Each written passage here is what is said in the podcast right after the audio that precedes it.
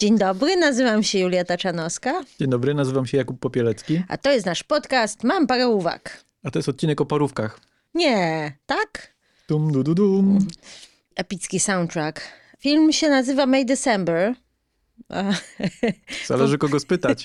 Po polsku nazywa się film Obsesja Toda Heinza. Ja powiem tak, ja walczę ze sobą. Ze sobą? Tak, ze sobą. Aha, okej. To zwykle walczę ze sobą. No dawaj. Czyż każdy z nas nie walczy z, przede wszystkim ze sobą? Okej, ale czemu walczysz ze sobą? Piekło to inni, twierdził Sartre. Czy Camus? Który z nich? Chyba Sartre. Mhm, A ja się zastanawiam, czy czasem piekło to nie my po prostu. Piekło to nie inni, piekło to ja. mhm, Albo ty, zależy kto mówi. Czy ca- cały czas trwa ta walka? Tak, to jest walka wewnętrzna, dlatego nic nie słychać. Nie, bo chciałem trochę ponarzekać na, na, na praktykę tłumaczenia tytułów w sposób, który ma nic, który ma niewiele wspólnego z oryginalnym tytułem. Bo powtarzam to już od miesięcy, ale nie, Mhm. nie mówiłem tego jeszcze publicznie, więc powiem teraz. Mhm. Nazwać film Made December obsesja, to tak jakby nazwać film John Wick przemoc. Mm, No tak. W sensie to jest trochę tak jak z polskimi komediami romantycznymi, które mają tytuły, których nikt nigdy nie jest w stanie zapamiętać.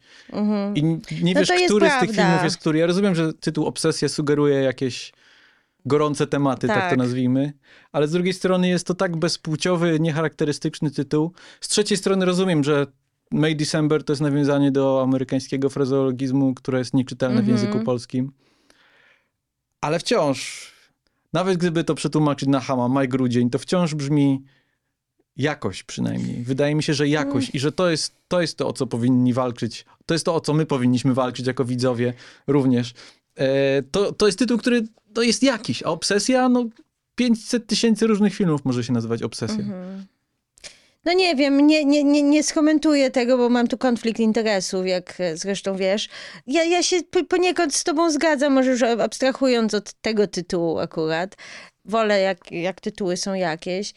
Ale z drugiej strony też rozumiem, że film się ma sprzedać, a może Tak, ale właśnie o Maj to chodzi, Grudzień ale właśnie to o to chodzi. film. Ale właśnie o to chodzi. Ja, ja, ja okej, nie mam żadnych Mhm. dowodów liczbowych na, na poparcie tej tezy, ale ja No szczerze się zastanawiam, czy tytuł Obsesja jest faktycznie aż tak chwytliwym tytułem. Nie wiem tego. I tak jak po, Bo powiedziałam... wiesz, jeśli idziemy chwytliwe Mhm. tytuły, to czemu każdego tytułu filmu nie tłumaczyć jako seks i przemoc?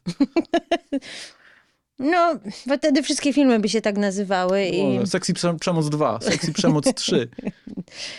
E, dobrze. Cieszę się, że to zrzuciłeś em, jakby I tak, tak w z... takim życzliwym tonie to zrzuciłem. tak, mam tak, wrażenie, tak, że... tak. Mam nadzieję, że nikt się nie obrazi, No, no, że Todd Haynes nie zadzwoni. Chociaż No Todd tak. Haynes może zadzwoni i powie May December, to jest mój tytuł, zabrali mi go. no podobno Todd Haynes się zgodził na ten. Musiał, ale też musiał sobie myślę- zaakcep- zaakceptować ten tytuł i podobno Ale się też sobie myślę, że więc... Todd Haynes, e, myślę, że się cieszył, że po prostu ten film jest u nas w kinach pokazywany, bo odkryłem właśnie, że ten film w Stanach na przykład Jest na Netflixie. jest na Netflixie. Tak. I super, fajnie, ale wydaje mi się, że to jest coś, co może stracić oglądane na Netflixie. Z drugiej strony to tworzy ciekawy kontekst, taki telewizyjno-domowy, No, z którym ten jakby- film też jakoś dyskutuje. Tak, tak, tak. No, Ale więc... z czwartej, piątej czy osiemnastej strony jednak wydaje mi się, że to jest film, który lepiej się broni w kinie, bo łatwo przegapić y, jego głębie, tak Mhm. mi się wydaje. Tak, to jest bardzo ciekawy film, ponieważ im więcej o nim myślę, tym bardziej on mi się podoba. Im więcej Y- ciebie, tym więcej,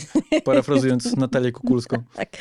Tak, i mam wrażenie, że on jest bardzo głęboki i, i też jakby w kontekście e, filmografii to, Toda Heinza też jest bardzo ciekawy. Mhm. Nie wiem, czy już teraz po prostu Todd Haynes, możemy rozwinąć wątek Todda Haynesa. No ty lubisz Toda Heinza. Lubię. Właśnie to jest fajne. E, Todd Heinz jest bardzo ciekawym reżyserem. Ja tak jakby zapomniałem, że go lubię. Hmm. I fajnie, że ten film wszedł, bo sobie przypomniałem, że Todd Haynes to Mhm. jest w sumie jeden z fajniejszych reżyserów. On jest specyficzny Mhm. w takim sensie, że... Pam, Znaczy on pam, nie, jest, on Mm. nie jest dla wszystkich. To znaczy, może to też jest, to też jest nie fair, bo, bo on w gruncie rzeczy robi bardzo przystępne filmy, w tym sensie, że one się bardzo dobrze się oglą- oglądają, tylko że on, ta, ta konwencja wie- tych filmów jest dziwna i inna i może nie każdy ją złapać, albo nie, każdy, nie, nie, nie każdemu ona pasuje. Recepcja filmu Made December dobrze to pokazuje zresztą. No tak, tak.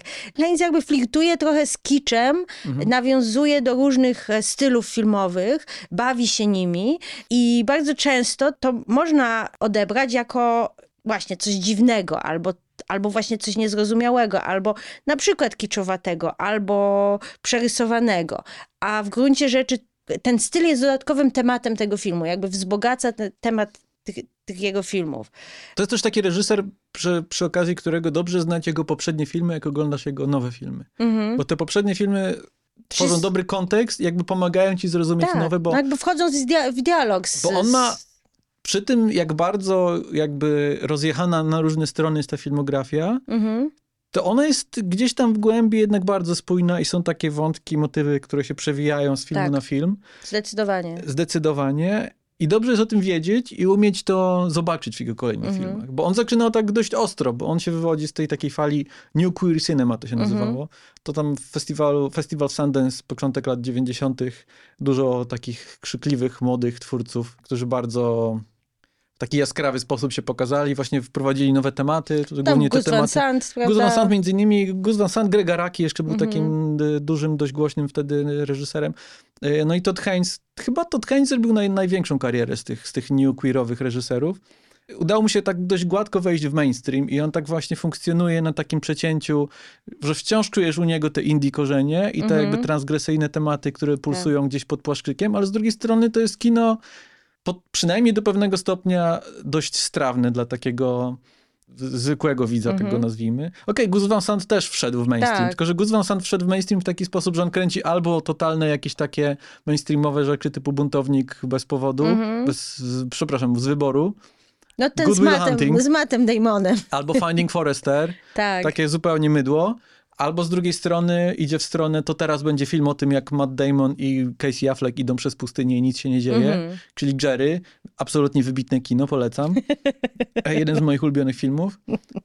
Y, Grega Raki, który był taki bar- najbardziej chyba burzliwy z nich Mhm. n- na początku, on tak jakoś zniknął. Chyba teraz w telewizji pracuje, jakieś seriale reżyseruje. Mhm. Tak to działa.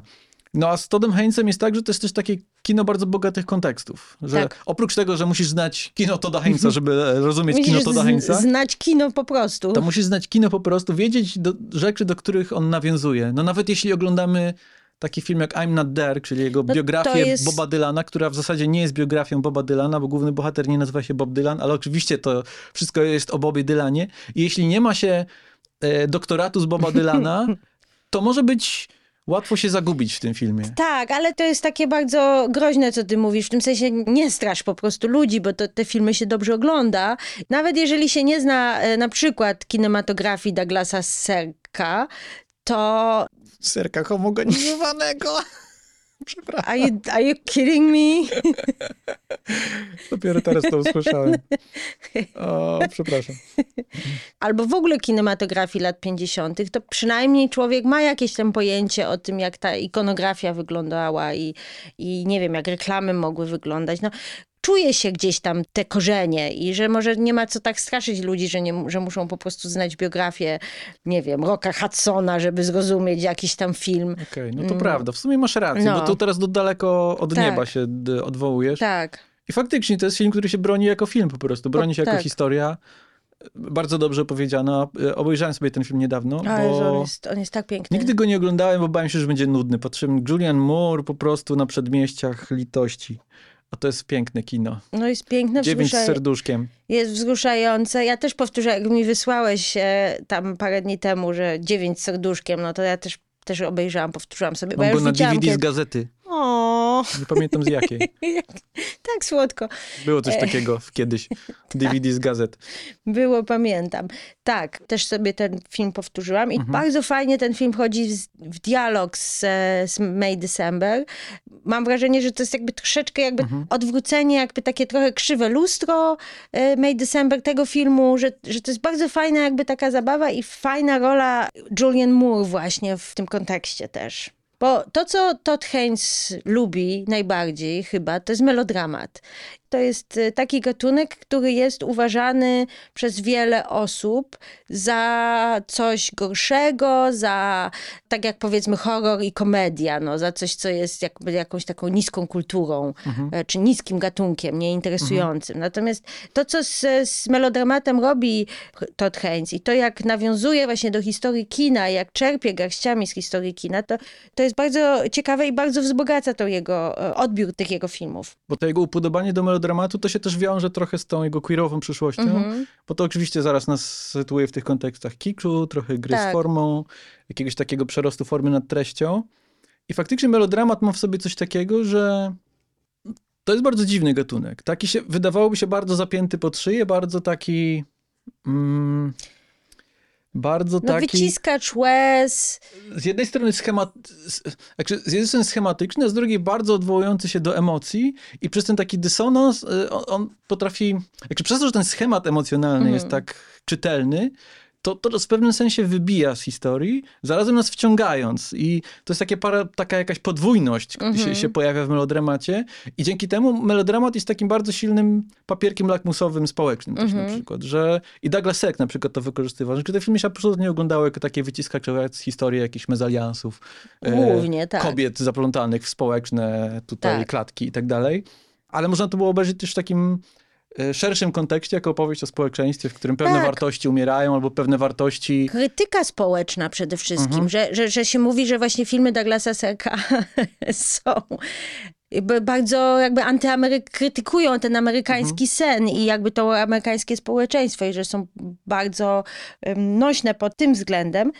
Natomiast to, co jest też w, me- w melodramacie, co jest ciekawe, to jest patos, prawda? Że melodramat ma, ma wycisnąć z nas emocje, ma wycisnąć z nas łzy. I to często jest też właśnie uważany za taki gorszy gatunek, przez to, że jest to skierowane też do kobiet, że to są opowieści właśnie o, o kobietach, z kobiety kontra społeczeństwo. I kobieta ma się poświęcić dla, dla jakiejś idei, e, żeby jakby z- ład społeczny został zachowany. Prawda? Czyli jakby wilanem nawet nie są inni ludzie, czy inne, bo, inni bohaterowie, chociaż też często są, Społeczeństwo jest niemiłe, jak śpiewała Dorota Masłowska. no tak, jest niemiłe. Jest niemiłe, no jest, jest tą siłą, która powstrzymuje, czy która, która unieszczęśliwia bohaterów. Y, Są inni bohaterowie, które, którzy mogą być też e, jakby przeszkadzajkami albo jakimiś wilanami, ale w gruncie rzeczy, jak się popatrzy na, na, na, na, taki klasyczny melodramat, no to, to głównie chodzi o to, że właśnie kobieta musi się poświęcić dla swojej rodziny albo dla dzieci, głównie dla dzieci, e, jakby albo swoje, swoje szczęście poświęcić dla jakiejś właśnie, właśnie. No. No o tym właśnie opowiada All That Heaven Allows, to chyba wszystko, Mhm. na co niebo nam pozwoli, tak to się nazywa po polsku. Ten taki film, który jest głównym punktem odniesienia Mhm. dla Daleko od Nieba. I to jest opowieść o takiej kobiecie w średnim wieku, która staje przed takim jakby dylematem, bo pojawia się ogrodnik, przystojny ogrodnik grany przez Rocka Hudsona i chodzi o to, które uczucie ma pierwszeństwo. Czy uczucie do jej dzieci, Mhm. które czują się zdradzone w pewnym sensie przez to, że ona się zaczyna interesować tym ogrodnikiem, czy właśnie jej prywatne jakby szczęście, takie jakby romantyczne, osobiste. No i tu już mamy jakby tę opowieść o społeczeństwie, która sytuuje kobietę w pewnej konkretnej roli społecznej. Ty jesteś matką, przede wszystkim musisz kochać swoje dzieci, a nie tam oglądać się za rokiem Hudsonem. Tak, no ogrodnik jeszcze, jeszcze jest kwestią jakby em, Klasową. z- klasową, prawda? Mhm. Czyli zmiany sytuacji klasowej, Mhm. prawda? Ona jest bogatą panią mie- Mhm. mieszczanką, a on jest po prostu sobie jakimś pracownikiem i gdyby ona została teraz jego żoną, powiedzmy, Mhm. no to e, jakby spadłaby i, i razem z nią jej dzieci. To jest jakby wiadomo, ona tego nie zrobi, bo chodzi o to, że dla dzieci ważna jest przyszłość, prawda? I żeby te dzieci miały najlepszą pozycję na świecie, jaką tylko mogą mieć. Czy w świecie, jaką tylko mogą mieć. No i tu wjeżdża Todd Haynes, który bierze to, co Douglasa Serka było implikowane i I mówi, im, i robi z tego coś, co jest eksplicytne. tak, No bo daleko od nieba, jakby te same konflikty są opowiedziane w sposób taki dużo bardziej transparentny, bo też mamy kobietę w klatce jakby społecznych powinności. Mamy żonę, której męż, której mąż, y, Dan grany przez Denisa Quaida, okazuje się być homoseksualistą, a ona sama zaczyna uciekać trochę od tego, tej traumy związku, powiedzmy, problemów małżeńskich w relacje z og- również ogrodnikiem, który Tak. na dodatek jeszcze jest czarny. tak, Więc to oprócz y, napięć klasowych mamy napięcia rasowe tak. e, i tę opowieść o seksualności, Tak, i o pożądaniu, prawda? Co też oczywiście jeszcze Tak. tego powiem do tych kontekstów. Też pracuję w kontekście tego, że Rock Hudson, który grywał w filmach Douglasa Serka, również był sklozetowanym homoseksualistą, e, więc to wszystko jest takie ba- bardzo meta, ale z drugiej strony, tak jak mówisz, żebym nie straszył, to wciąż się broni po prostu jako świetnie opowiedziana opowieść. Tak. Zresztą ten film jest tak przepięknie e, nakręcony, jakby bardzo w konwencji e, lat 50., w takim bardzo, jas... te, te kolory są bardzo nasycone. I w ogóle to, jak, e, jak Todd Haynes gra tymi kolorami, jak na przykład jak się pojawia mąż, jest kolor niebieski jest dominujący w obrazie, jak się pojawia ogrodnik, to kolor czerwony jest dominujący, a społeczeństwo jest zielone, czyli jak oni gdziekolwiek są gdzieś na zewnątrz, czy jakby w kontakcie z, z nie wiem, z sąsiadami, to dominujący jest wtedy kolor zielony. To, to fajnie też tak pracuje. E, Plus e, to, Todd Haynes też bardzo dużo cytuje właśnie z tych filmów. Ujęcia są podobne. mm, Właśnie to jest bardzo ciekawe formalnie, bo on jakby przejmuje te konwencje, to jest absolutny pastisz, ale taki Szczery. szcze, szczery również. W sensie on, się, on nie wyśmiewa tych, to nie jest On nie parodia, wyśmiewa. ale to też nie jest taki pastisz, który się jara tym, że jest pastiszem. Tak. Jakby on y, nie wychodzi poza cudzysłów. To jest absolutnie opowiedziany cały czas w konwencji. To jest, to jest taki symulator konwencji wręcz. Jak mówimy o twórcach z, z, z kręgu New Queer Cinema, to myślę sobie o psycholu Gasa Van Santa, który jest jakby powtórzeniem Tak. psychozy psychozy Alfreda Hitchcocka i okej, daleko od nieba nie idzie aż tak daleko. To nie jest powtórzenie żadnego z filmów Douglasa Serka, ale jest na tyle blisko, że to jest taka trochę opowieść o, o- centymetrach, o milimetrach, bo dlatego Psychol na przykład wydaje mi się ciekawym filmem. To jest powszechnie uważa, uważany za, za, za porażkę film, który moim zdaniem jest jednym z być może ważniejszych filmów w historii kina, w takim sensie, że on pokazuje ci w jaki sposób bud- budowane jest znaczenie i na czym polega reżyseria. Jakie są różnice, jak dużą różnicę robi kontekst kulturowy, kontekst różnych wy- wyborów reżyserskich, typu na przykład kolor czarno-białe, nie? Albo kogo obsadzimy w jakiej roli i jak to zmienia różne rzeczy. Albo jakieś takie dyskretne przesunięcia, które, dyskretne różnice między tym, co zrobił Gus Van Sant, e, a tym, co zrobił Alfred Hitchcock. E, No tak, bo, bo też jakby troszeczkę na marginesie tej Mhm. naszej rozmowy o to dziechęcie. Psychol to jest klatka po klatce. Klatka po klatce. Dokładnie ten sam film, co Mhm. Psychoza Alfreda Hitchcocka. Łącznie z ujęciami kamery Mhm. i tak dalej. Tam praktycznie nie jest nic zmienione. Może jedne czy dwa ujęcia są Mhm. inne. Film Hitchcocka działa, jest wspaniały, jest arcydziełem, a film e, Psychol jest okropny. No, właśnie tak. I to właśnie fajnie, w jaki sposób ten akt powtórzenia, ale delikatnego przesunięcia dodaje nowe konteksty, Mhm. dodaje nowe znaczenia. I tutaj też jest taka funkcja tego melodramatu, wydaje mi się, bo ten melodramat, ten pastisz konwencji melodramatu otwiera drogę dla ironii. Ironia z kolei otwiera drogę dla krytyki społecznej. To nie jest taka Tak. ironia typu śmiejemy się, tylko to jest taka ironia typu zauważamy pewne napięcia, pewne paradoksy i je, i je piętnujemy, ale to nie jest tak daleko posunięta ironia, która by rozsadzała jakby spójność całej historii. Tak, to znaczy, to jest film, który właśnie nie szydzi, który jest naprawdę Mhm. ze swoimi bohaterami, bo, bo w sensie daleko od nieba, teraz wracamy do tego filmu. Tak. Bohaterka, my naprawdę jesteśmy z nią i z jej uczuciami, Mhm. i to jest szczere i to jest pewnym sensie pa- ten patos jest tam, prawda? I my Mhm. Nie, oglądasz i płaczesz. Oglądasz i płaczesz, i oglądasz i się wzruszasz, bo to jak ona się na końcu, nie wiem, czy mam spoilerować, czy mogę spoilerować film z lat 90. E, No, w każdym razie na końcu e, jest dramatyczna scena na dworcu, klasyczna, melodramatyczna E, i to jest naprawdę wzruszające, to znaczy naprawdę ja się czułam przejęta i to też jest ciekawe jakby, bo, bo też się mówi o, jakby o kiczu, o kampie, prawda? Mhm. W, w ujęciu Susan Sontag e, Camp e, jest nieświadomy, prawda? Chodzi o to, że coś jest kampowe, jeżeli nie wie, że jest kampowe. Mhm. Natomiast tu, w tych filmach, bo można, nie wiem, czy można je nazwać kampowymi, to jest jakby taki właśnie trochę świadomy kamp. To znaczy, on, to, to specjalnie jest tak zrobione i Todd Haynes specjalnie tak operuje tą konwencją, żeby, żeby wydobyć dodatkowe tematy jakby, żeby podkreślić te tematy, podkreślić, o czym to jest film. I to jest Mistrzostwo Świata, bo to jest strasznie delikatna operacja, takie mam wrażenie, że tu tam jedno czy dwa jakieś przesunięcia w bok, spowodowałoby, że, że, że to wszystko byłoby nieznośne. A, a to jest naprawdę wzruszające. No. To wydaje mi się, że są takie dwa nurty w jego mm. filmografii, to Dachęca. Jeden to jest właśnie ten, powiedzmy, melodramatyczny, bo też te schematy fabularne, to mm. bardzo często są opowieści o takich kobietach, gospodyniach domowych, które w jakiś sposób dokonują społecznej transgresji i zostają za to ukarane, albo w jakieś problemy się z tego rodzą. Mm -hmm. I to jest zarówno Daleko od Nieba, jak i Carol przecież, jak i May December. Mildred jak i... Pierce. Mildred Pierce również. Tak. I też taki film jest Safe z Julianne Moore, która zaczyna chorować nie wiadomo na co. Mm -hmm. Ale drugi, drugi nurt jego filmografii mm -hmm. to jest taki nurt biograficzny, powiedziałbym. Jakby tam część tematów jest wspólnych między tymi nurtami, ale ten nurt biograficzny jest o tyle ciekawy, że to jest super kreatywne i super fajne podejście do formuły biografii. To nie jest tak, że bierzemy kogoś i opowiadamy Wikipedię.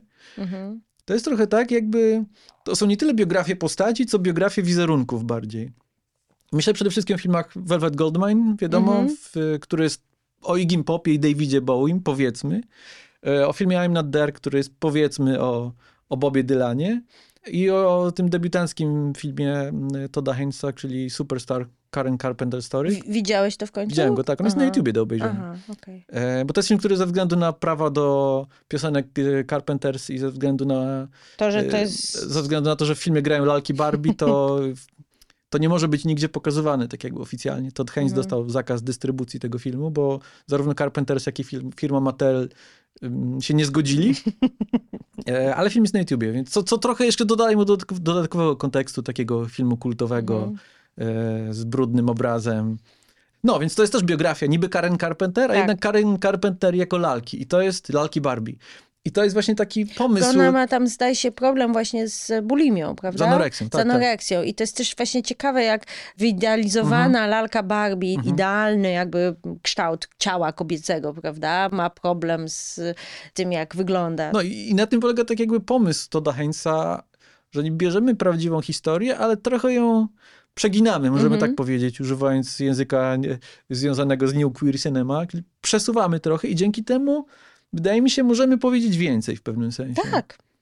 E, bo ta taka migotliwość, taka jakby niedopowiadanie niektórych rzeczy do końca, to jest też taka powracająca cecha kina Toda Heinza, bo to jest, tak na przykład jest ten film Safe, w którym mhm.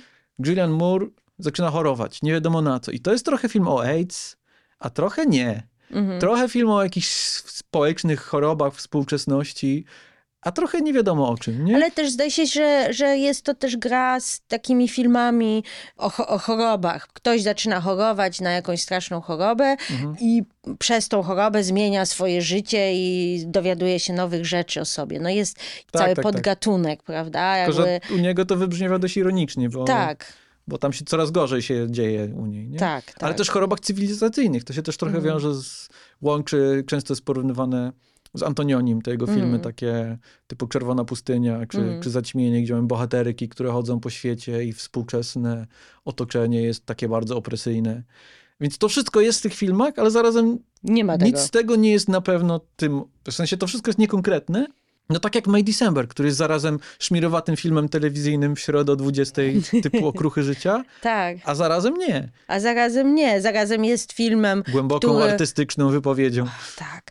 Z drugiej strony jest filmem, który opowiada ci o jakiejś biografii kogoś, kto żył naprawdę, ale z drugiej strony no właśnie, też nie, no prawda? No Bo to też, to też jest tutaj to nawiązanie. Dlatego, dlatego mówimy o tych melodramatach z tak. jednej biografiach z drugiej, tak, bo tak. tutaj się łączą te rzeczy trochę. Tak, i na przykład y, to, jak to się łączy z May December dla mnie, to jest naprawdę, naprawdę bardzo ciekawe, bo to, co uderza w daleko od nieba, jest to, że właśnie społeczeństwo, że bohaterka chciałaby żyć chciała być wolna, chciałaby mhm. żyć jakby z mężczyzną, którego sobie wybrała. Mhm. Natomiast społeczeństwo, złe społeczeństwo nie pozwala. I tu jest dokładnie ta sama historia. tylko, że w, w, obsesji społeczeństwo ma rację, hmm. prawda? Trochę tak. prawda? To jest, jest kobieta, która chciałaby żyć e, po swojemu ze swoim mężczyzną, którego kocha, tylko że to jest nie tym bardziej to jest dziwne, że w zasadzie społeczeństwo w tym filmie, że ona dokonuje jakby o jednej transgresji za dużo, tak. A społeczeństwo paradoksalnie to akceptuje. niby akceptuje, to znaczy ona akceptuje to, ona sprawia, że świat, właśnie tu jest ta, ta fajna zabawa, prawda, że to nie ona się dostosuje do społeczeństwa, tylko tak jakby sprawia, że świat się dostosowuje do niej, prawda, ona, ona zarządza tym wszystkim, ona jest tą główną jakby master, mastermindem tej, tej sytuacji, prawda, i to jest też ciekawy film o tym jakby, co jest prawdą, prawda, Przy, przyjeżdża aktorka, która chce poznać prawdę o relacji, chce odegrać tą. Ciągle jest to powtarzane w tym filmie, że, że co jest prawdziwe, ja chcę dotrzeć do prawdy, Ona ja jest chcę, jak taka żeby. detektywka z notesikiem, tam sobie tak. notuje. No, dla niej to jest naj, najważniejsze, żeby oddać prawdę tej sytuacji opowiedzieć prawdziwą historię, jak naprawdę było. Tylko, że my się orientujemy w połowie filmu, że nie ma jednej prawdy, albo po prostu nie wiadomo, jaka jest prawda. Jakby Mhm. wszystko jest zakłamane, wszyscy są zakłamani. Jest 15 wersji różnych wy, wydarzeń i my nie wiemy Mhm. jak naprawdę, gdzie jest ta prawda. No też ta metafora lustra oczywiście, no bo to jest przecież No. oparty na, zapisałem sobie, oparty na prawdziwej historii film o aktorce, która zagra w filmie opartym na prawdziwej historii. I myślisz, co? I, I jest coś takiego w tym filmie, że zarazem ta historia jest bardzo prosta i to jest oczywiste od początku, że przecież to jest, to jest kobieta, która wykorzystała nastolatka Tak, i... i- ani A z drugiej tak. strony Znaczy- cały czas są jakieś takie momenty jakiegoś takiego otwarcia i niepewności i, i, Znaczy- niedopowiedzenia. Znaczy ja ani razu nie miałam poczucia, że ta sytuacja jest akceptowana przez twórcę. W tym sensie, Mhm. że a wiadomo od Mhm. początku to było nie halo tak. I ta sytuacja jest nie halo. To Mhm. Znaczy Todd Haynes jest tutaj ze społeczeństwem w potępianiu tej sytuacji. Zestarzał się po prostu. No i... No ja miałem, ostatnio miałem taką No. dyskusję w tym filmie, gdzie padło pytanie, że wszyscy mówią w tym filmie, że jest, wszyscy mówią, że w tym filmie jest tajemnica. Ale gdzie jest ta tajemnica? Przecież to jest od razu oczywiste, że ona go wykorzystała i on jest wykorzystany i on jest ofiarą, ona jest tutaj przemocową. Mhm.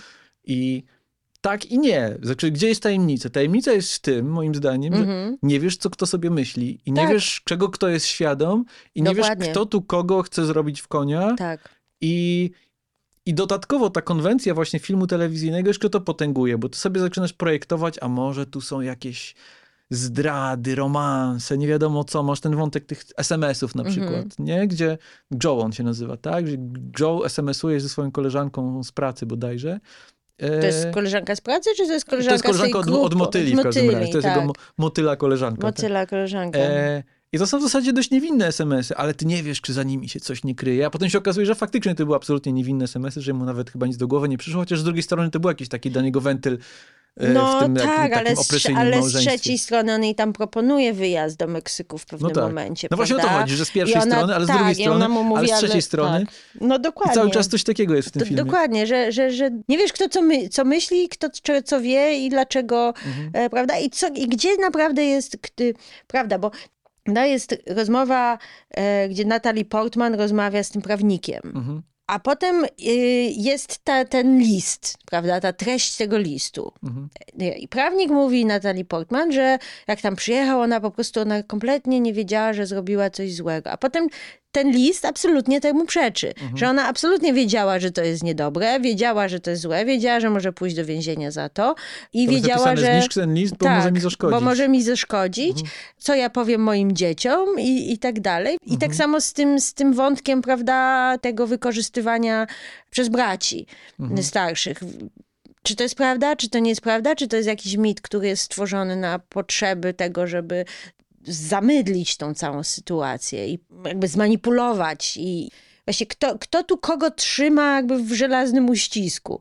No też ta postać Elizabeth, tak? Czyli Mhm. postać grana przez Natalie Portman, która no niby jest taka oficjalnie bardzo grzeczna, bardzo taka wrażliwa, empatyczna, czuła, że ona tu nic nie, ona chce zachować jakby szacunek, ona tak bardzo gładko wchodzi w te, jakby w te wszystkie sytuacje, niby ona tylko jest ciekawa, żeby mogła bardziej wiernie oddać to na ekranie, bo przecież kręcimy tu ambitny film, Mm. e, stratatata. Z drugiej strony ona cały czas tylko szuka okazji, żeby coś tutaj, kogoś ukuć, coś wykorzystać. Ta, no Tak. ta scena w tym, to jest chyba najbardziej zabawne może, jak idzie do tego, do tego sklepu zoologicznego i prosi, Tak, prosi pana właściciela, żeby jej pokazał tam zaplecze, gdzie, tak, gdzie Julian Moore, gdzie tam się, gdzie tak, Julian Moore się miziała z, ze swoim przyszłym mężem i ona potem zaczyna jakby odgrywać tę sytuację jakby Tak. wchodzić w te role. To jest trochę Jezu, taka beka jest- z Hollywood tak. też, nie? Tak, me, metoda aktorska tak, Tak, no zwana. to, to, jest, to jest jakby kolejna warstwa, prawda, tego filmu, czyli to jak... Plus też ta tak. metoda, metod,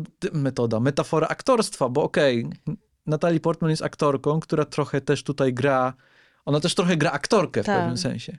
E, a z drugiej strony nie wiemy, czy to, co Gracie i, i Joe nie robią, Też to też nie jest nie granie nią. szczęśliwego małżeństwa. Tutaj jest idylla, jesteśmy pogodzeni Tak. ze społeczeństwem, społeczeństwo nas zaakceptowało, robimy grille dla, dla wszystkich, y, są parówki. Bądź ich nie ma. A, to może skoro mówimy o parówkach, to... Bo to jest taki, taki element tego filmu, na który wszyscy zwracają uwagę, mam wrażenie, że każdy wszędzie pisze albo mówi, och, ta scena z parówkami. Że jest super zabawna. chodzi o ten moment, że Julian Moore otwiera lodówkę i mówi... Jest dramatyczna "O, muzyka i, dam. I, i zoom "O, jeszcze taki, Zoom, prawda? mamy mało parówek, a potem mamy cięcie i zbliżenie na, Całe na parówki, mnóstwo których jest parówek, mnóstwo i wydaje tak. się, że jak najbardziej ich wystarcza. I wydaje mi się, że ta taka przesadna reakcja na scenę z parówkami, czy może nie tyle przesadna, co słyszalna, Mhm. nie, bo teraz obrażam wszystkich ludzi, którzy napisali i powiedzieli o parówkach, ale chodzi mi o to, że to jest kwestia zrozumienia, czy, czy Złapanie konwencji? nadawanie na tych samych falach, co, co Todd Haynes, że to nie jest kiczowata scena. Znaczy ona jest i nie jest kiczowata, tak jakby. Nie wiem, jak to wytłumaczyć. Nie, no bo to chodzi o to, że to jest taka właśnie konwencja, że tutaj nam Todd Haynes pokazuje, hej, to będzie to. Mhm. To będzie właśnie ten film. Jakby mamy za mało parówek, dramatyczna muzyka. Wie, że, że pokazanie jakbyś takiej zwykłej, jakiejś takiej rzeczywistości w sposób mega dramatyczno-melodramatyczny właśnie, prawda? Bo to ona to tak mówi, jakby to była, nie wiem, jakaś, nie wiem, zabrakło, nie wiem, krwi na ostrym dyżurze, albo a jest wypadek wielki samochodowy, albo coś. No tak jakby to było naprawdę jakiś wielki, wielki dramat, a to nie jest żaden dramat i w ogóle nawet nie jest dramatem, bo jest wystarczająco tych parówek. I to też jest e, ciekawe jakby wgląd w, jakby w postać Julian Moore, prawda? Że to jest osoba, która można powiedzieć przewrażliwiona, nieprzewrażliwiona, bo ta scena właśnie działa na dwóch poziomach właśnie jest taka strasznie melodramatyczna ta postać. Ona jako, ona jako kobieta, jako Gracie, że Gracie jest właśnie taką postacią, która wszystko strasznie przeżywa. Potem jest ta scena, gdzie ona płacze, e, bo zamówienie mm, z tortem jej odmówili, czy tam skancelowali i prawda, płacze. Ja już też uważam, że ta scena z tortem jest, może też do tego później przyjdziemy, że to też jest scena, która ma e, na celu zmanipulować tego e, Joe bardziej. Że to nie jest tylko to, że ona przeżywa, że nie ma, że upiekła tort i teraz nie wiadomo, co z nim się stanie. Tylko to chodziło też o to, żeby właśnie tego Joe trzymać jakby na, na, na smyczy bardziej. No właśnie to jest o tyle ciekawe, bo Tak. z jednej strony mamy cały szereg takich scen, które pokazują Gracie jako taką niedojrzałą, nieświadomą, dziecięcą niemalże. No ta scena rozklejania się nad tortami jest dobrym przykładem. No, to, to sam fakt, że se pleni, prawda, że ma taką, taki lekki, lekką wadę wymowy, jak takie dziecko małe, prawda? A z drugiej strony jest cały, cały szereg scen, które pokazują, że ona jest wyrachowana. A, a, a propos jeszcze tego jej dzie- dzieciństwa, dzie, Mhm. dziecięctwa. Ona sama mówi w którymś momencie, ja jestem naiwna i to jest moja supermoc. Tak, Tak. Jakby, nie? Ale z drugiej strony, jeśli to wiesz, to chyba już nie jesteś nie naiwna. jesteś naiwna, nie. Nie? I to, to jest właśnie Mhm. Bo mamy też cały szereg scen, w których ona absolutnie jest w kontroli. No wszystkie te sceny, w których ona wprowadza na przykład Elizabeth w swoje życie, na przykład to układania kwiatów, nie? Mówi, teraz ty ułóż kwiaty Tak. i co ona robi? Zaczyna zamiast, za, zamiast niej układać te kwiaty, pokazać nie, zrób tak, to jest brzydkie, to musisz zrobić ty. E, I to jest taka trochę metafora całej, całej tej... e, Całego te- tego świata. Całego tego świata i całej jej roli w tym świecie. Też to, że ona opowiada o swoich braciach, którzy, jeden jest w wojsku, drugi jest trenerem. Tak. To też jakoś masz takie poczucie jakiejś takiej opresji, kontroli. Tak. Nie, tam jest ciekawa też ta scena. Natalie Portman się pyta, to ile ty masz braci? Mhm. A Ona mówi, mam czterech braci, ale ty już wiedziałaś to. Prawda? I tu też jest bardzo ciekawe takie, bo to jest na koniec, to jest właśnie wtedy, kiedy ona mówi, że jest naiwna i że to jest jej supermoc. Bo to też jest właśnie takie pokazanie, kto tutaj, która tutaj ma większą kontrolę i kto wie rzeczy, które zataja przed drugą osobą. To jest bardzo ciekawe, bo ja robiłam sobie notatki do tego filmu, ja rzadko robię notatki, jak wiesz. Mhm. Robiłam notatki, to głównie te notatki e, kończyły się znakiem zapytania, że Mhm. ten film powo- powoduje, że ma się ochotę zadawać pytania po prostu. No tak już ta ostatnia rozmowa z Tak. Elizabeth na przykład, gdzie ona jakby dementuje tę plotkę o tym, że bracia ją molestowali. Mhm. E, I mówi, że to powiedział George, że on jest bardzo wrażliwy, on zmyśla rzeczy, żeby zwrócić na siebie uwagę itp. itd. I kończy takim zdaniem, że mówi, że George jest bardzo niepewny siebie, insecure, on Tak. tego określenia. No, powiedzmy, że to znaczy niepewny. I ludzie niepewni są niebezpieczni, a ja jestem pewna. Tak. I to jest trochę jak, takie, jak taka groźba mafijna niemalże, nie? Tak. Taka zakodowana groźba. A z drugiej, więc może to jest dowód jej siły. tak. I ona po prostu ustawia pozycję władzy względem Elizabeth, Mhm. a z drugiej strony może to jest performance siły. Może ona jest niepewna i próbuje odegrać pewną, żeby, Nie wiesz, wiadomo. jakby, no właśnie nie wiadomo. Nie wiadomo, no właśnie, właśnie to jest fajne, bo, bo między tym napięciem się buduje, e, między tymi pytaniami się buduje jakby wspaniałość tego filmu, chciałabym powiedzieć, ale tak. No też Julianne Moore świetnie tutaj Mhm. pasuje, bo Julianne Moore to jest w ogóle ciekawa aktorka, bo ona ma szereg wybitnych, absolutnie ciekawych ról w absolutnie wybitnych filmach, Mhm. a z drugiej strony ma chyba jeszcze więcej kompetentnych ról w beznadziejnych filmach. Wydaje się, że ona gra we wszystkim, tak jakby, że ona w ogóle nie ma, nie ma selekcji, tak jakby. Tak? E, Znaczy ona zwykle gra w jakichś takich arthouse'owych no e, nie. dramatach. Znaczy tak, ale nie. Takie mam wrażenie, że Gra ona... też w jakichś thrillerach klasy B. Mówię ci, zajrzyj sobie na jej filmografię. Tak. To są te filmy, których się nie ogląda po prostu, tak. ale... Nie, bo ja wiem, że ona całe mnóstwo jest jakichś takich filmów, w które ona gra właśnie takie pod Oscary, gdzie ona gra właśnie chorą jakąś panią, albo Steel Alice był taki Mhm. film, którego nie widziałam, nawet nawet, chyba dostała, ale właśnie pod nagrody, że ona coś robi takiego, co jest dziwnym filmem, o którym za dwa lata już nikt nie będzie pamiętał. Tak, ale chciałem, bo ja do tego zmierzałem, Mhm. że chciałem powiedzieć, że to jest jedna z moich ulubionych jej ról chyba. Ta tutaj, w, Tak. w May December. Ona też fajnie wykorzystuje jej emploi i jej takie supermoce, bo ona ma, też ma taką podwójność, podwójność w sobie, Mhm. bo z jednej strony ona ma coś takiego dziwnego, kosmicznego niemalże, jakiś taki rodzaj odklejenia od rzeczywistości, a z drugiej strony ona często się sprawdza w rolach takich zapiętych pod szyję, damulkowatych właśnie, damulkowatych, to takie brzydkie słowo, no jakichś takich No tak, no grających w tę grę społeczną po prostu kobiet. No, no, też jak się spojrzy na tę filmografię, zwłaszcza to, co nagrało to Heinza, to ona zwykle gra gospodynię w klatce społecznej. tak. I w Safe, i w Daleko od Nieba, i w, pod pewnym względem w May December, ale też inne role z jej kariery, na przykład Godziny, gdzie dokładnie Jest to w zasadzie to tak. samo. Kobieta, która po prostu ma już dosyć bycia e, matką, żoną, gospodynią i tam Tak, ja nie wiem, czy to jest kwestia jej urody, czy po prostu jej kwestia, nie wiem, emploi, czy coś, no bo mam wrażenie, że ona potrafi dużo więcej rzeczy zagrać i też, też to udowadnia, Mhm. ale akurat rzeczywiście masz rację, że się sprawdza bardzo dobrze w takich rolach. E, No, z tym, że w tym filmie ten film jest bardzo cy- cyniczny, bym powiedziała, bo to, to co żeśmy mówili o filmografii, to, to da Heinza, że on robi takie szczere filmy. No jak go postawisz obok mam- Karol, no to to jest an, a, przeciwieństwo Karol No, no więc ja właśnie o tym mówię, Mhm. czy właśnie przeciwieństwo tego mm, daleko od nieba. Mhm. Tak jak właśnie w daleko od nieba jesteśmy przy bohaterce i przy jej emocjach, to tutaj jesteśmy absolutnie odcięci od tego. Bo, bo nie wiemy, co ona myśli.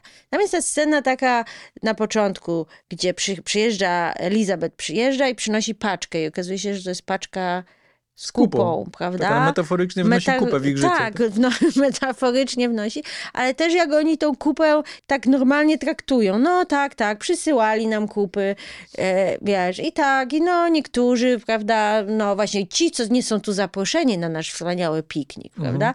I to w jaki sposób oni jakby to, to ogarniają tą, tą kupę, też jest jakieś takie właściwie, że jakby pogodziliśmy się z tym, że jest, że jest kupa, że dostajemy kupę. Mhm. Ich życie się stało jedną wielką kupą.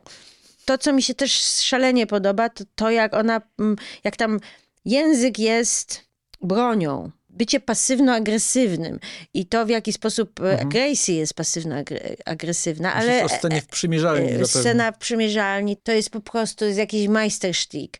Jak ona tą biedną swoją córkę, zamiast jej powiedzieć, nie wiem, nie podoba mi się ta sukienka czy coś, a widać, że ta córka jest taka zachwycona, jak idzie, że tak jej się ta sukienka podoba.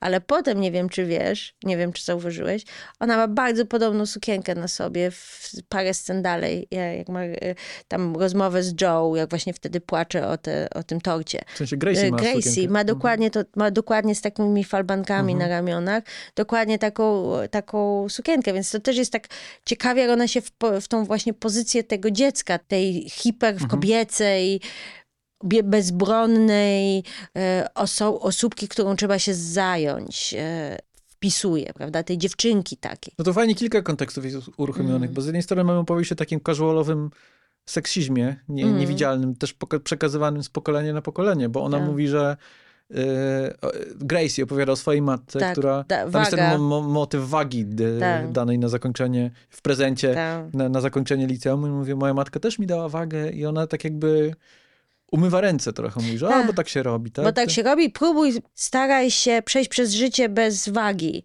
Chodzi tutaj o to, żeby wiedzieć, jakby ja to tak przynajmniej odczytałam, Mhm. że um, co jest moralne, a co jest niemoralne, żeby Mhm. mieć taką wagę, prawda, powiedzmy moralną, co jest też śmieszne, jakby w jej kontekście, Mhm. które, która po prostu zrobiła coś okropnego, no i zniszczyła komuś życie.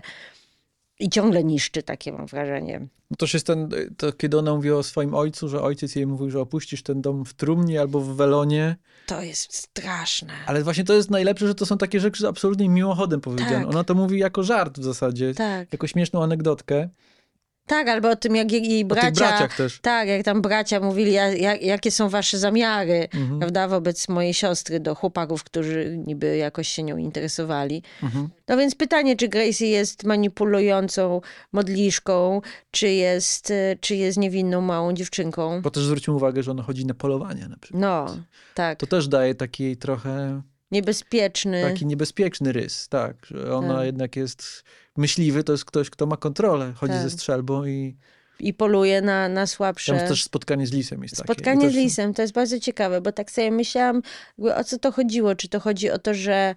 Bo ona nie strzela do tego Mhm. lisa. To jest pytanie, czy ona strze, strzela, jak się ujęcie skończy, Mhm. i czy ona jakby s- spotyka swoje duchowe zwierzę. Czy to ona jest jak lis? Tak, czy to czy dokładnie. Elizabeth jest jak lis? No, Czy to Joe jest jak lis? kto tu jest lisem? Metafora lisa. tak. Esej na 500 słów na, na jutro, proszę.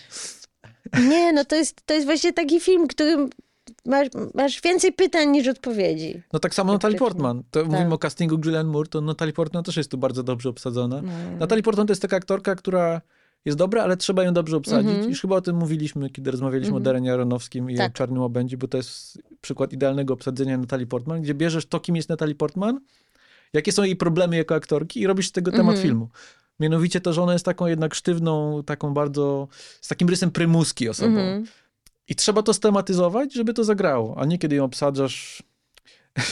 Nie wiem, atak klonów pomyślałem, tak? To, to, to jest zły przykład obsadzenia Nat- Natalii Portman. I tutaj to super pracuje. Mhm. Nawet do tego stopnia, że wydaje mi się, że ta biografia, biografia Portman jest trochę wzięta pod uwagę po to, kiedy ona mówi o swoich rodzicach, że jej rodzice byli A, no. naukowcami, że, Mm. że byli trochę zawiedzeni tym, że ona jest aktorką. To buduje Tak. ten trochę taki prymusowski, prymusowski Tak, ton. tak. I super jest też ta, ta wymiana z Gracie, kiedy ona mówi, och, moja matka napisała książkę o epistemologicznym relatywizmie, a Gracie mówi, a moja matka napisała świetny przepis na ciasto jagodowe. Tak. I to jest zabawne jako żart, to, to jest ciekawe jako kontekst y, biograficzny dla postaci Portman i to też tematycznie pracuje, bo ten epistemologiczny relatywizm to też jest trochę jak opis filmu Made December, w Mhm. sensie, że nie wiesz, co jest prawdą tak naprawdę. To, co na, na co, czy to, na co patrzysz, to jest rzeczywistość, czy to jest prawda, czy to, co widzisz, jest tym, czym się wydaje? No tak, albo też e, z innej strony jeszcze to może być ciekawe właśnie ujęcie, która matka jest lepsza, bo mam Mhm. wrażenie, że tu No jest tak. ciekawa taka e, rywalizacja tych dwóch kobiet, bo tam niby jest troszeczkę za, fa, zasugerowana jakby taka fascynacja seksualna też, Mhm. Ale w gruncie rzeczy to jest walka o do, dominację. Bo, bo przyjeżdża Elizabeth, która właśnie troszeczkę zaczyna ją udawać, zaczyna się ubierać jak ona, zaczyna mieć fryzury jak ona, e, prawda? Uwodzi jej męża Mhm. e, i, i Gracie sobie zdaje z tego sprawę, bo, bo właśnie ta scena o, o cieście to jest to, co przykuło moją uwagę. To jest scena tuż po tym, jak Elizabeth e, idzie na spacer z Joe. Mhm. I, on, I Gracie tak właśnie zaczyna płakać i rzuca mu się w ramiona i że gdzie byłeś? I och ta, och ta Elizabeth, ona, się, ona mnie tak wkurza, już, już mnie tak zaczyna denerwować i tak dalej. A to była pierwsza taka, taki moment, gdzie właściwie Joe się trochę otwiera. Mhm. To było jakby takie... Dobrze wyczuła zagrożenie. Dobrze wyczuła zagrożenie, dokładnie. Też jest ta scena właśnie z tymi lustrami. Ktoś, ktoś mi zwrócił uwagę na to, że dlaczego jest tyle tych samych scen, gdzie one stoją w lustrze i się odbijają, że jest za dużo tych scen, że wystarczyłaby jedna scena. A ja mam wrażenie, że właśnie im więcej tym scen, to tym więcej nam się ma zlać ta postać, Te prawda? sceny też, one też nie są takie same. Tam jest Mhm. jakby y, trajektoria zmian między tymi Mhm. scenami. Tam jakby jest osobna opowieść przez sceny z lustrami, wydaje mi się, z, zrobiona. Bo początkowo one są jakby takie przychylne dla siebie trochę, tak. trochę bardziej jakby współpracują. Jest ta scena z makijażem na Tak. przykład. Potem mamy, jest taka scena bliżej końca w łazience, gdzie Gracie mówi właśnie o tej naiwności Mhm. i, i czuć w niej jakiś taki, jakiś taki ton rozczarowania światem i tym, że coś tam nie wyszło, Mhm. jakieś takie bardziej napięcie. A potem mamy scenę, w której Portman jest sama. I ona sama, Sama naśladuje do Gracie do tak, lustra, jakby tak. naśladując też to jej seplenienie i tak dalej. No Więc czyta jest ten tak jakby, list jakby, tak tak. jakby wchłonęła Julian Moore w siebie i Julian Tak. Moore zniknęła z tego lustra. Tak, tak. To jest... Co jest też ciekawe w, w kontekście tej, to jest chyba pierwsza scena lustrzana, ta w przebieralni właśnie, gdzie, gdzie mamy dwie Julian Moore Tak. w kadrze, tak jakby, bo Tak jak- Julian Moore jest podwojona. Tak, jakby ona była dominująca w tym Mhm, momencie, prawda? To też jest bardzo ciekawe. Ja w ogóle patrząc na tę scenę miałem jakieś, w głowie mi się zakręciło, aż mówię o tym ujęciu w Mm, przebieralni, tak. gdzie właśnie mamy dwie Julian Moore otaczające Natalie Portman i ja patrzyłem na, patrzyłem na, na Julian Moore w lustrze, na jedną z dwóch Julian Moore i wtedy powiedziała coś Natalie Portman, a ja myślałem, że to mówi Julian Moore i miałem wrażenie, że jedna z tych Julian Moore nie mówi, a druga mówi. I oczywiście to był jakiś przypadek, moja, Mhm. nieuwaga, ale z drugiej strony wydaje mi się, że Todd Haynes trochę celował w taki efekt Tak. jakiegoś takiego zaburzenia i właśnie no, z, takiego zakręcenia w głowie Mhm. mojej. No, Sobie udało pomyślał, ten- się. Ten popielecki, to tam ja mu zrobię wodę z mózgu. No widzisz, no i udało mu się. Nie wiesz, która jest Julian Moore, która... Też fajna jest scena rozmowy telefonicznej e, Elizabeth z jej chłopakiem chyba. Mhm. Ten moment, w którym rozmowa zaczyna schodzić na takie tory, które są dla niej niewygodne i ona nagle przerywa tę rozmowę, Tak. udaje, że ktoś tam do niej dzwoni. Tak. Ja dzwonił do mnie tutaj Ze z produkcji studia, tak. i muszę ten... I, I bardzo ciekawe jest to w takim sensie, że ona tutaj kłamie, Mhm. czyli ona gra, ale zarazem to jest bardzo niewiarygodnie zagrane. Mhm. E, Ciekawe w kontekście tego, że ona jest aktorką i jakby ten motyw e, fasad kłamania, udawania tutaj jest przepracowywany. No też ta cała scena w szkole oczywiście, Ojej, to jest... gdzie też jak mówimy o casualowym seksizmie, no to to Mhm. pytanie chłopaka to jest takie właśnie pytanie zaczepne, hej, Tak. tutaj ja będę, Będę... będę zaczepnym gościem, nie? Mhm. Tak, I tak. zadam ci pytanie, jak to jest grać sceny łóżkowe. Ale reakcja Elizabeth też jest kuriozalna, bo wydaje się, że ona, jakby widzisz, jak ona reaguje, i ona zaczyna mówić, i myślisz sobie, okej, czyli ona udzieli takiej po prostu dojrzałej odpowiedzi, Tak. która gasi ten, Tak, że ten sensacyjny tak. kontekst, który sugeruje ten chłopak, a potem ona tak jakby się rozpływa w tej odpowiedzi i Mówi, czy ona udaje, że to jest przyjemne, czy udaje, że to nie jest przyjemne. Właśnie to jest o Prawda? tyle W tym ciekawe jeszcze sensie- w kontekście tego, że tak. ona mówi o tym, w jaki sposób tutaj rzeczywistość i rola się rozpływają i Tak. jakby, że sam ten seks, grany seks, nie wiadomo w którym momencie uprawiasz, w którym udajesz, że to sprawia ci przyjemność, czy, Czy udaje, udajesz, że ci nie nie sprawia, sprawia przyjemności. przyjemności. Ale też jest tak, że ona, sama ta odpowiedź jest też udawaniem trochę, że Tak. ona udaje, że się czuje z tym komfortowo, więc, więc odpowiada hiper szczerze, To jest też ci- ciekawe jakby w kontekście całego jej pobytu w tej, w tej sawanie, prawda? Że, że nie wiesz do końca, czy ona właśnie, w którym momencie ona się gubi w tej roli Mhm. i czy ona się w ogóle gubi, czy to też nie jest wyrachowane. Czy Tam do, jest też super czego... moment, przepraszam, Mhm. jeszcze by mi się skojarzyło teraz, jak idzie korytarzem, tuż przed spotkaniem i Ten- tam jacyś chłopcy ją obczajają A. i ona się tak uśmiecha, tak trochę zalotnie. A tam jakiś chłopczyk podskakuje, Tak, prawda? I tak, y, tak, i to takie, że niby się popisuje przed nią, prawda? Że jest... Pytanie, czy to jest po prostu mile po, połechtane gwiazdorskie ego, czy to jest wejście w rolę Gracie i już tutaj... obczaja młodych, Obczaja chłop- młodych chłopaków. chłopaków. Ten tekst jej, że, że te dzieciaki, które mi przysłałeś, nie są wystarczająco sexy, jest takie, to jest takie dziwne. No, To było takie, tak, tak, bo to jest też bardzo, bardzo zabawny film, mhm. który ukrywa ten swój humor. Ja byłam w tym kinie e, na pokazie przedpremierowym. Byłam z koleżanką Natalią, pozdrawiam. Tak, i że myśmy się tylko dwie śmiały, a cała reszta e, ludzi jakaś, jakaś była, nie wiem, oburzona. Bo to jest tak jak z tymi parówkami. Możesz to uznać, Tak. że to jest obciach, kicz i po prostu co, co to ma być, a możesz zobaczyć, że to jest też zabawne że, że, że tu jest jakaś zabawa, że tu jest jakaś gra z widzem. Chodzi o to, że e, ten film miał backlash. Dlaczego ludzie się śmieją, skoro to jest o takim poważnym temacie, prawda? No i tutaj właśnie trzeba zaznaczyć, że absolutnie nie czułam, że w jakikolwiek momencie to, co zrobiła Grace jest y, Usprawiedliwione. usprawiedliwione. Absolutnie nie.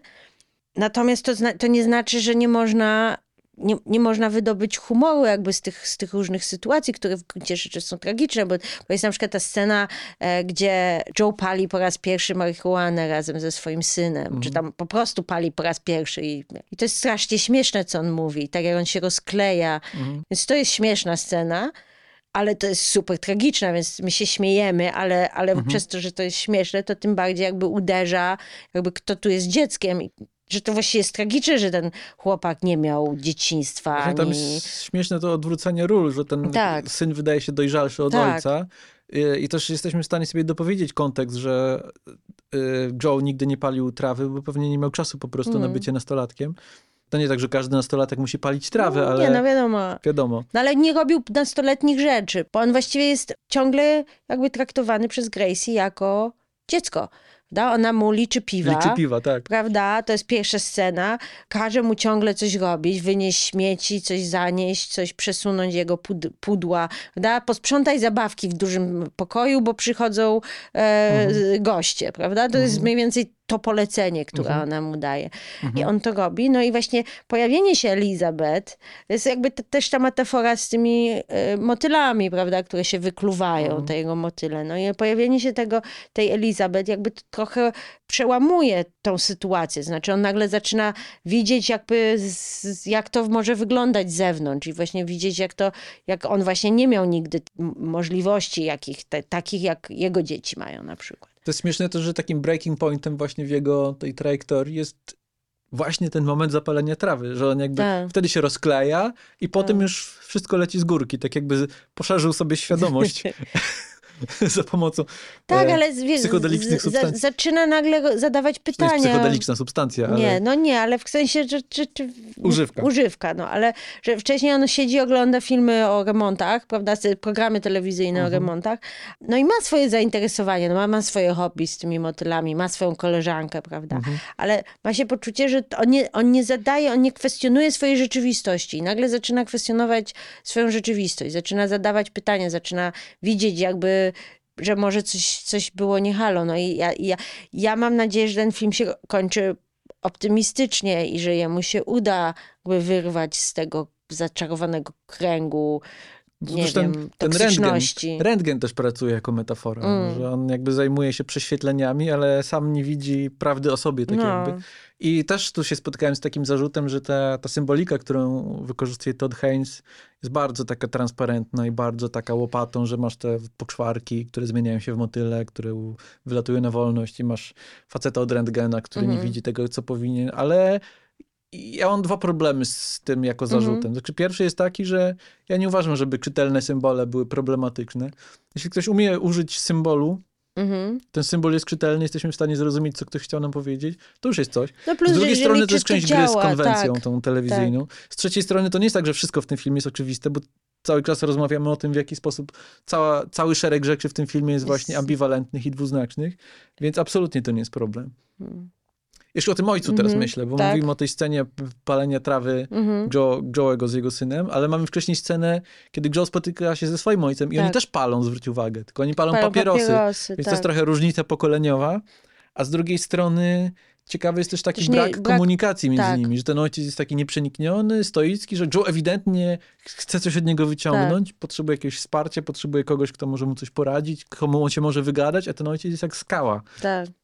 Tak, i to jest zresztą też e, fajnie pokazane jakby w drugą stronę, jak on z tym synem, prawda, że on Mhm. też mówi coś takiego, że bardzo mi jest przykro, że może teraz daje ci jakieś wspomnienie ze swoim ojcem, które jest straszne i toksyczne, ale ci Mhm. prze, przepraszam cię za to, ale że właśnie fajnie, że mamy, mamy to połączenie jakieś, prawda, nawet jeżeli to jest przez trawę. Mhm. Jest to dosyć wzruszające, że może, może można coś przerwać, no. Mimo, że ten, właśnie, że ten syn jest taki dużo bardziej odpowiedzialny i taki właśnie, on, on go tak po ojcowsku przytula. Mhm. No to jest właśnie super ciekawa rola też y, Charles Tak. Melton jako Joe, bo No właśnie jest rozczarowanie, że nie jest nominowany do Oscara, czy... Nie, to ja mam taki problem, że ja się nasłuchałem o tej roli Mhm. przed obejrzeniem tego filmu i to jest zawsze zły sposób na obejrzenie Mhm. czegoś.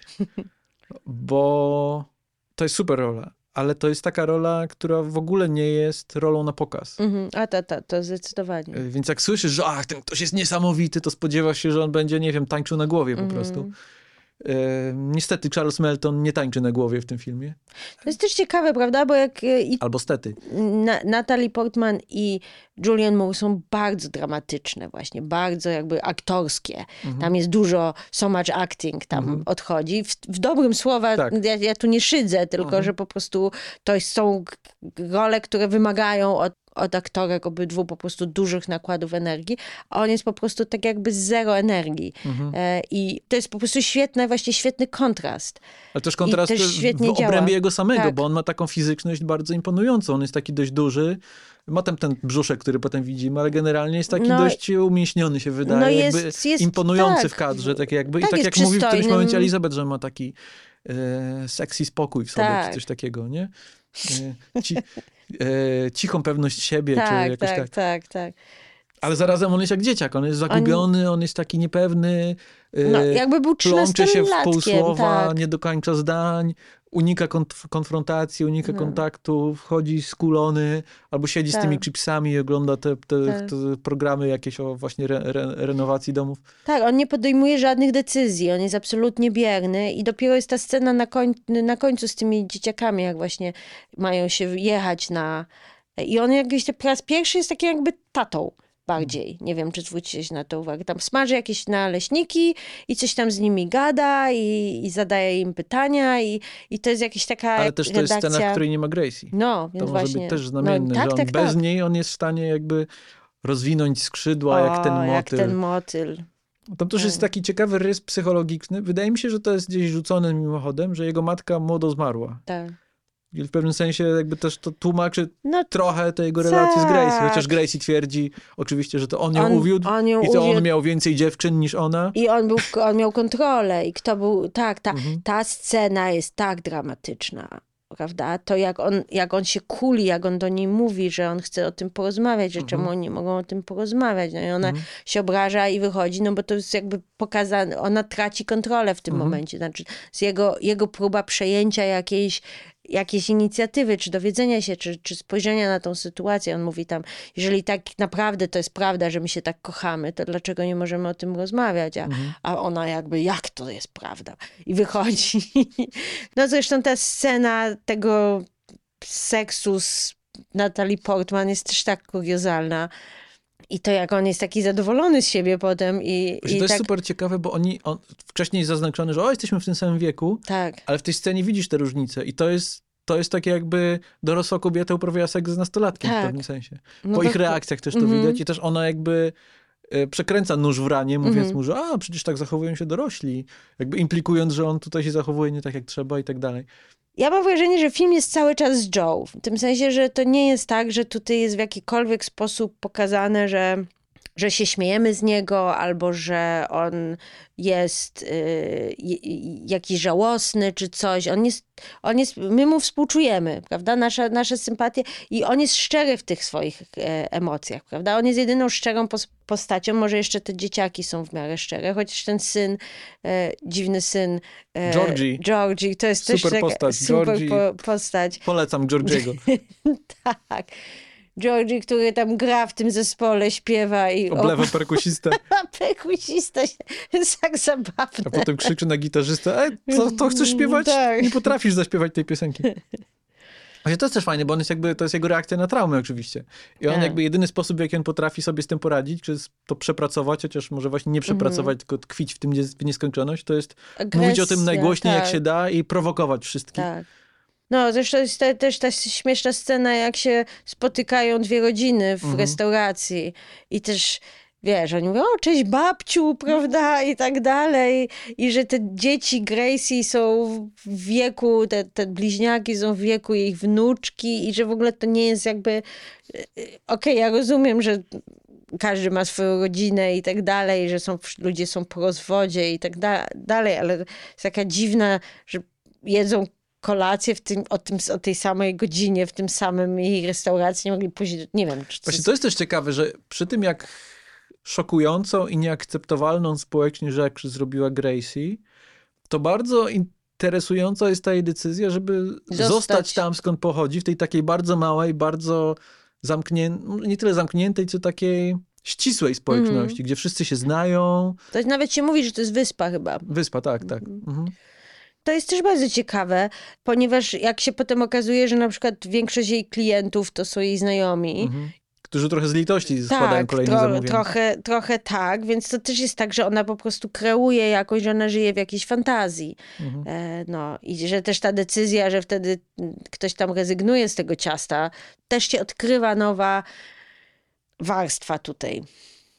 Jeszcze myślę a propos tego śmiania się, e, wciąż wracam do tego tematu, bo mówisz jakby z czego tu się śmiejemy i czy wypada się śmiać, że ludzie mają z tym problem.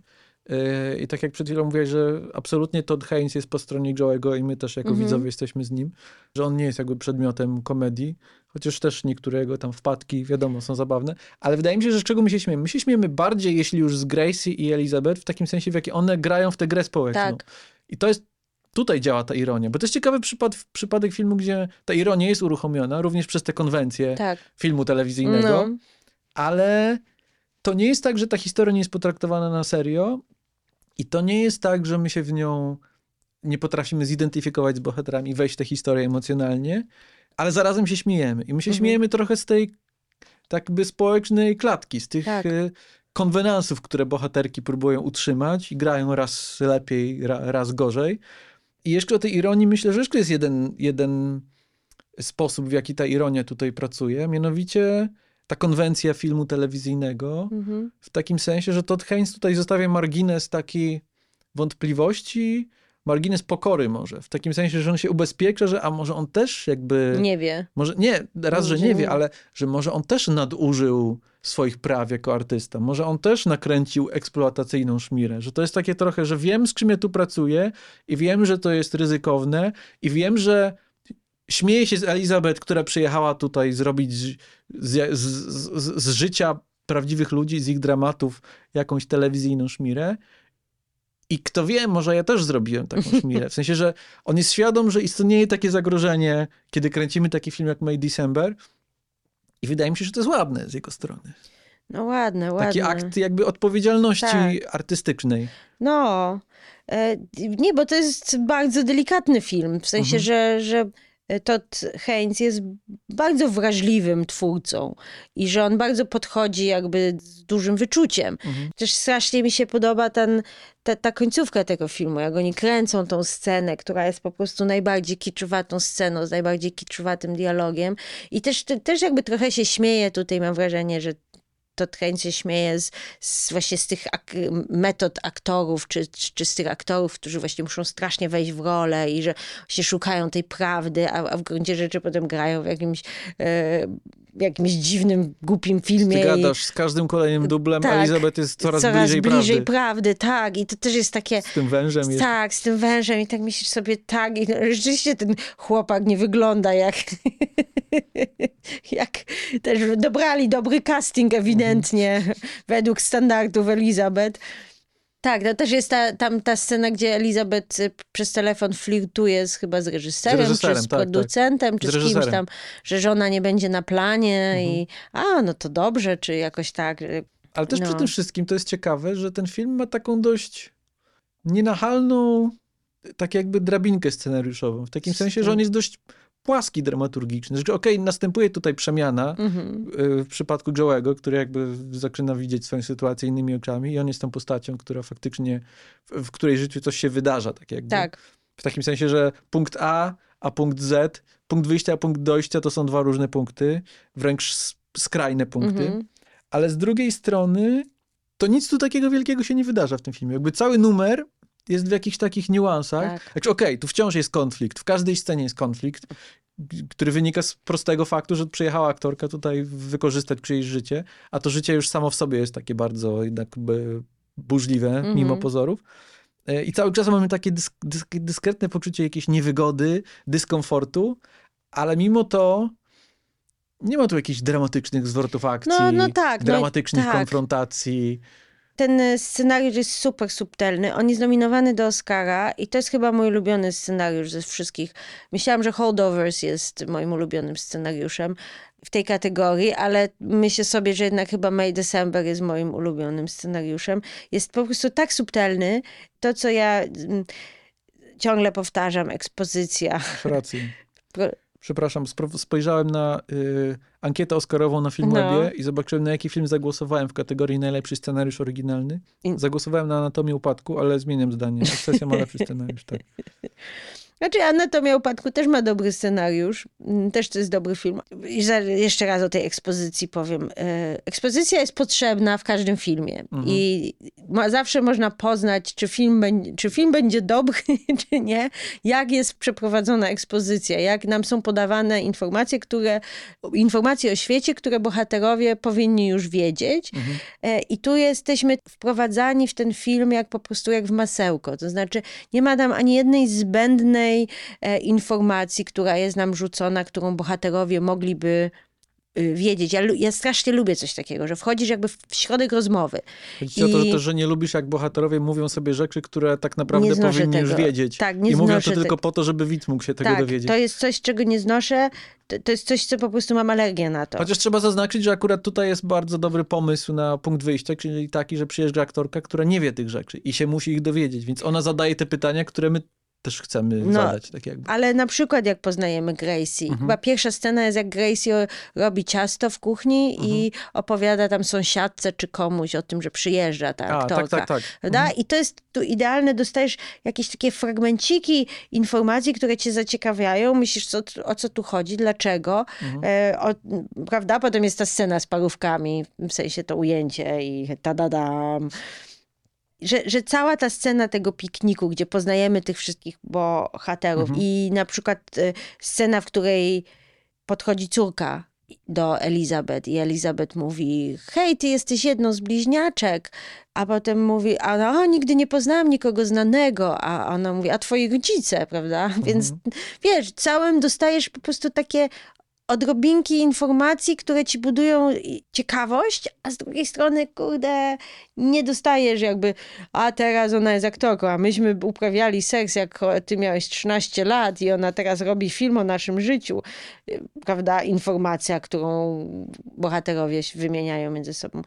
To też świadczy o klasie scenariusza, że każda scena popycha akcję do przodu, znaczy do, dowiadujemy się nowych informacji. W każdej scenie jest jakiś konflikt. Mhm. Nie, ma, nie masz poczucia, że tam jest coś marnowane, że jest mój czas zmarnowany na jakąś zbędną scenę, która nie wiadomo co, co wnosi i, i, i po co jest w tym filmie. Ja troszkę powiem y, w ramach y, dziennikarskiej rzetelności, bo wróciliśmy do sceny z parówkami na chwilę mhm. i do tada dodam.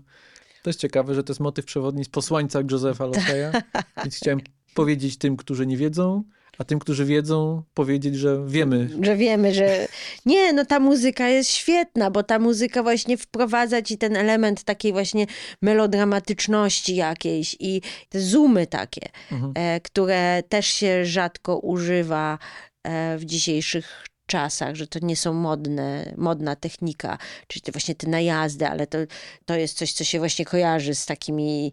Ze szmirą. Mm, ze szmirą, no dokładnie. dokładnie. Ale też ciekawe są te zdjęcia w takim sensie, na przykład tonacja kolorystyczna i taki jakiś taki zamglony efekt. Mhm. Taki, on trochę potęguje to z jednej strony poczucie tajemnicy, a z drugiej strony to zamglenie i taką niejednoznaczność różnych mm. ale to jest właśnie to, co przed tym powiedziałem, mm. czyli tajemnica, niejednoznaczność. A z drugiej strony, nie wiem, co z drugiej strony, może ta z telewizyjność. Strony telewizyjność, sensie. ale to jest sawana, no tam jest bardzo ciepło. Mm -hmm. I też masz wrażenie, że czujesz tą temperaturę. Nie wiem, czy mhm. właśnie też przez te zdjęcia, -hmm. czy mhm. jakąś taką lepkość tej, tego miejsca.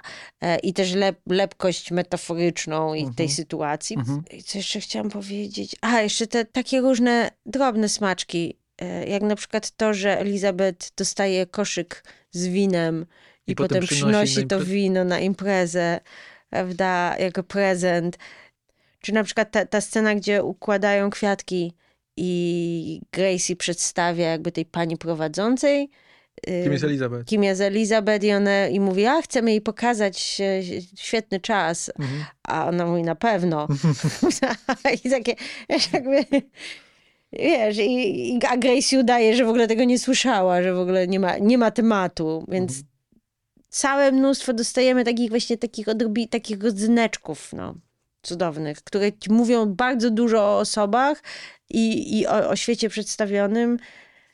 Albo na przykład świetne jest też to zakończenie mm, z tym wręczeniem dyplomów, prawda? Czyli jakby jest coś takiego, że dzieci odchodzą, nowy etap w życiu pary, jak dzieci wylatują Puste gniazdo. z gniazda, tak. I, I sam fakt, że społeczeństwo, Gracie i, i, i reszta e, miasteczka, powiedzmy, reszta rodziców siedzi na trybunach, a Joe jest gdzieś tam obok, prawda, praktycznie za kratką, tak jakby nie należał ani do tego świata, ani do tego, no i się tak jakby wzrusza tym.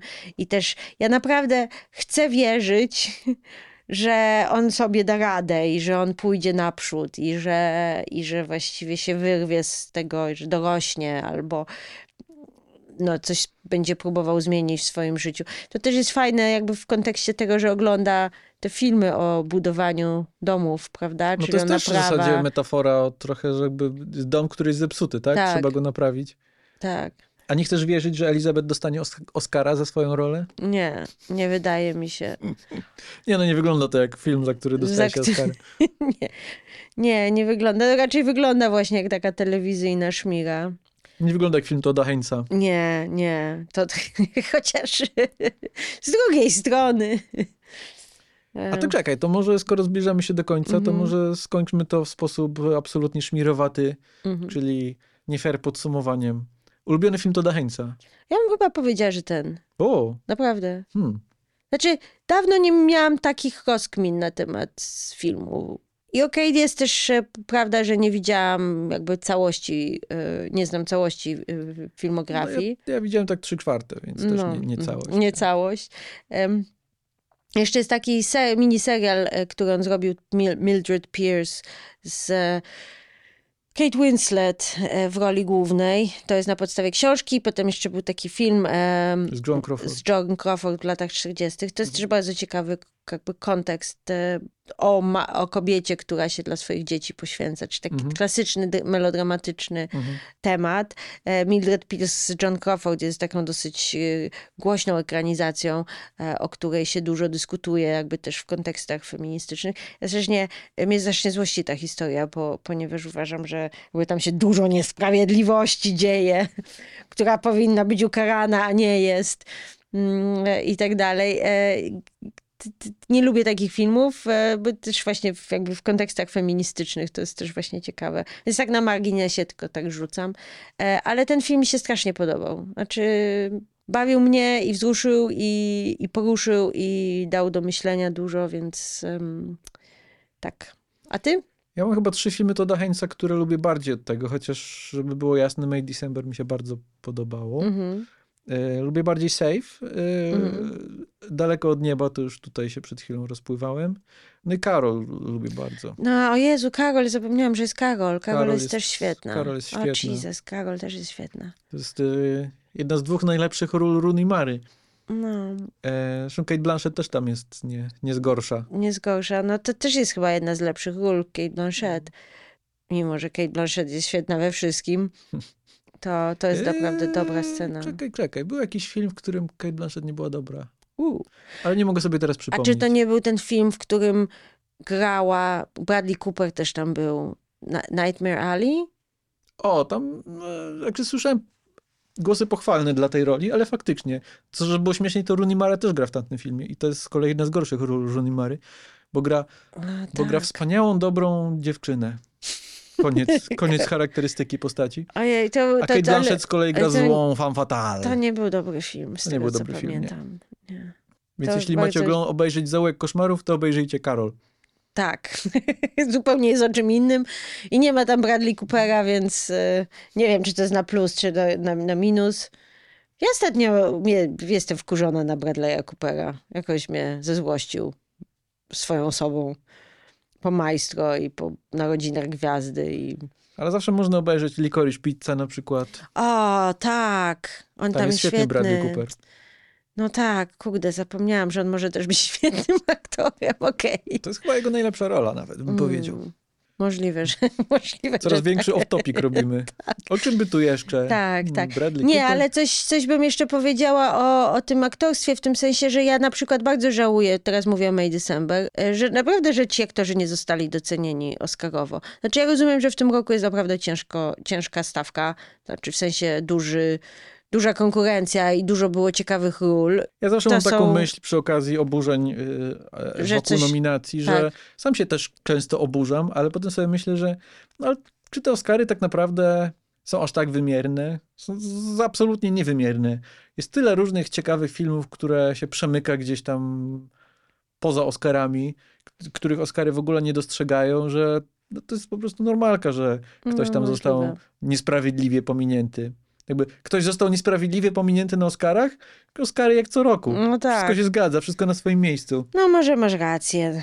Może masz rację. Szczególnie, że i e, Natalie Portman i e, Julian Moore już mają swojego Oscara i No pewnie w zasadzie, w zagrają zasadzie jeszcze. najciekawsze, co się wydarzy po tym filmie z Charlesem Meltonem. Mhm. Bo to jest ak- aktor taki, którego wcześniej jakby nikt szczególnie pewnie na niego nie zwraca uwagi, bo on grał, zdaje się, w Riverdale serialu. Tak, coś takiego było. I był taki film Słoń... Nawet Słońce jest gwiazdą, Słońce jest gwiazdą. Słońce też jest gwiazdą. O. Co? To był taki romans young adult, że chłopak i dziewczyna spotykają się przypadkowo na ulicy i spędzają razem dzień i wielka miłość. Przed Słoń- zachodem słońca? A, no, to było coś w tym stylu, tylko że dla nastolatków. I nie było za dobre. Nie polecam. Przed wschodem słońca był pierwszy, przed zachodem był drugi. Wzięli słońce po prostu z Tak. tytułu. No to był dobry film też. Dobra trylogia. Tak. To jest też ciekawe, że powiedz mi, którą z trzech części lubisz najbardziej, a powiem ci, kim jesteś. Albo powiem ci, ile masz lat. tak, to raczej to. A to często jest tak, że im się jest starszym, tym pewnie Tym bardziej, się docenia. Tak, tak. Jestem wciąż na etapie drugiej części. Ja też drugą część.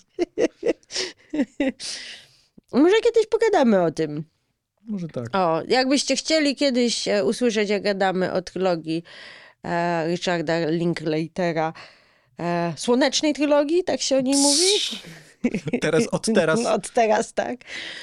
A nie, bo jest przed północą, czy tam po północy, jak się ten trzeci nazywa? Nieważne. W każdym razie możemy o, tym o tych filmach pogadać, bo ja je bardzo lubię i chętnie o nich pogadam, więc e, dajcie znać, czy byście chcieli posłuchać. Na naszym Instagramie na przykład mam parę uwag, polecamy się. I co, kończymy? Czy jeszcze masz coś do Jest powiedzenia? trochę smutne, że zaczęliśmy od Todzie Heinsie, a kończymy Kończy- Richardem Linklaterem i Bradleyem Cooperem i Dlaczego? No to też są ludzie kina. są tu jakieś konteksty. Tak. No film nam się podobał Tak. i polecamy. May December. Pole polecamy też obejrzenie drugi raz. Polecam, ja szczególnie polecam obejrzenie drugi raz, bo naprawdę dużo rzeczy się wyłapuje, bo tam bardzo dużo rzeczy umyka e, i ucieka. E, I polecamy filmografię Toda Heinza też. E, oraz inne filmy, które też są dobre. Polecamy filmy, Polecamy kino, seri- seriale. seriale, polecamy siebie i polecamy nasz kolejny odcinek, który już niedługo. Dziękujemy za uwagę. Do usłyszenia.